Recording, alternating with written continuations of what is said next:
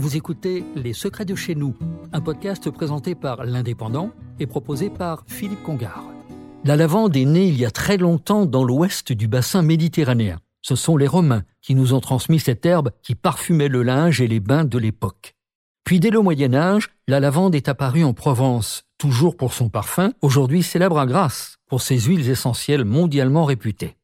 Depuis trois ans, la lavande est cultivée par Marie Ludovic, non loin de Castelnaudary très précisément, à Villa-Savary.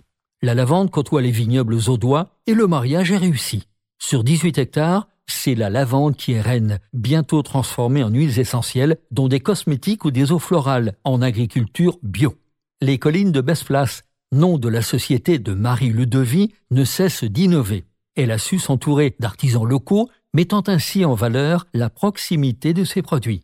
Son site vous en dira plus? Un air de lavande.fr. C'était Les Secrets de chez nous, un podcast présenté par l'Indépendant et proposé par Philippe Congar.